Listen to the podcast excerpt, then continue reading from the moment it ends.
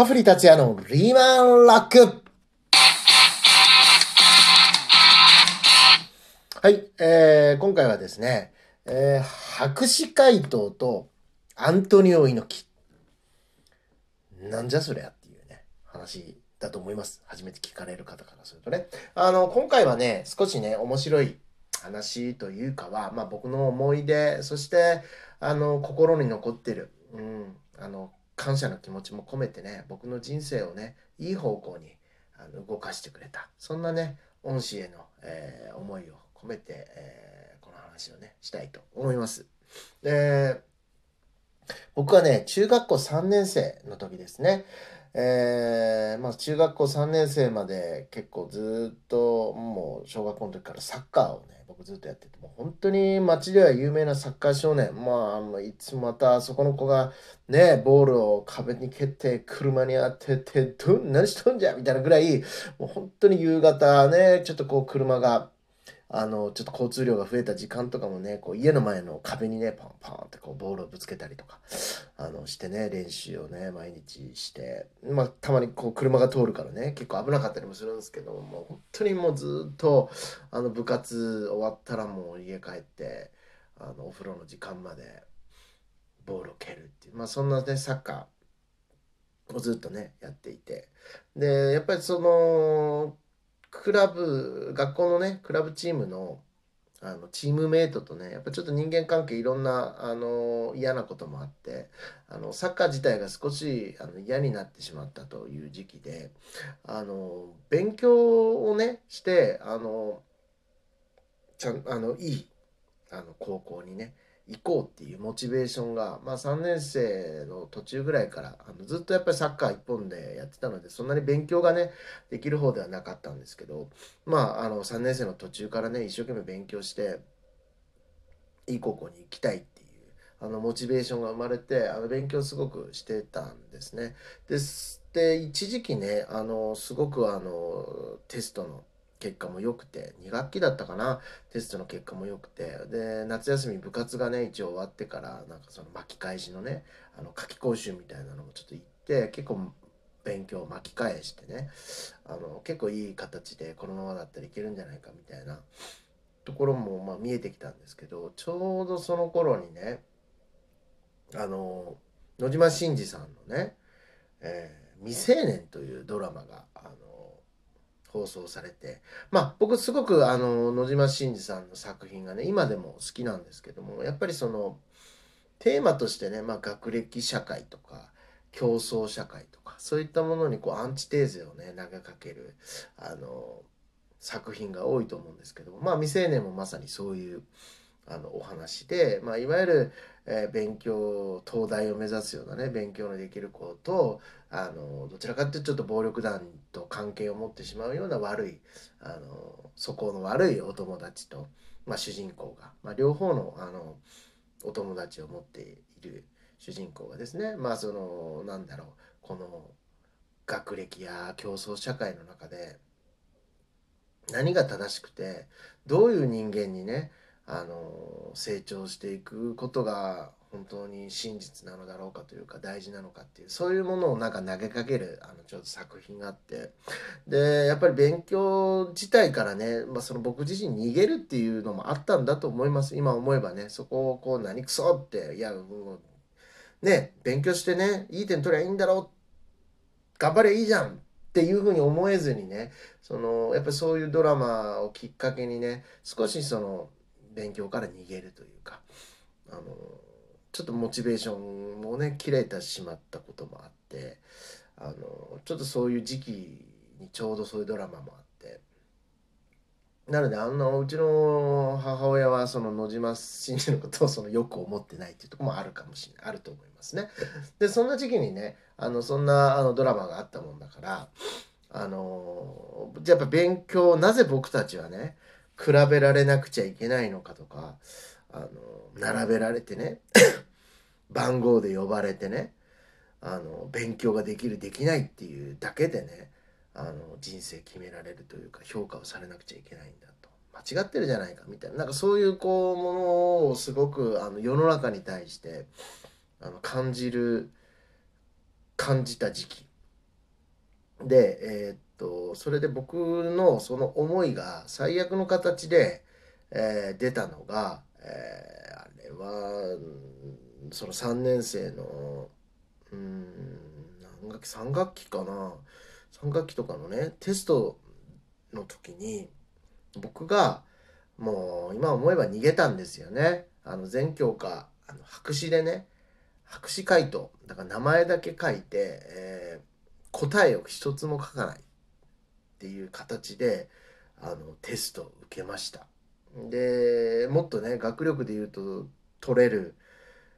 生徒なのに、まあそのような行為に出たっていうことで、どうなったんだと。で、まあこれテストを作って、まだね、バカでもね、その、書けばいいのに、分かる範囲で書けばいいのに、まあ全く書いてないわけだからね、その、中にはそのテストを作ってくださった先生に失礼だみたいな感じで、怒られた、怒られる場にね、あの、生活指導室みたいなとこに僕呼ばれたんですよ、その、博士回答の後に。で、その時に、あの、もう全各ね、あの、いろんな携わってる学年の学年主任とか生活指導的な先生とかも他の、あの、クラスの担任、かつ、まあそのね、数学の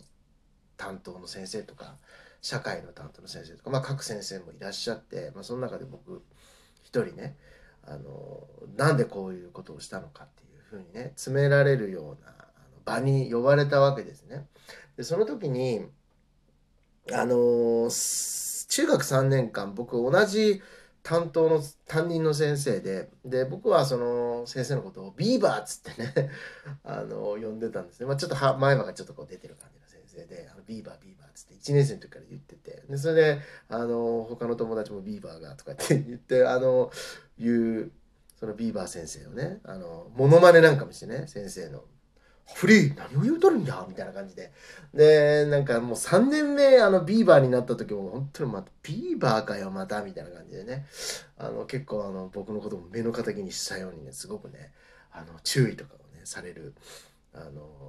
先生だったんども、その時は、あのすごくその先生ビーバーは黙っていてその博士会答の時やっぱりその自分のクラスの生徒がねそういうことを起こしてしまったというかいう責任もあったんだと思うんですけどもちょっとあのハフリ君と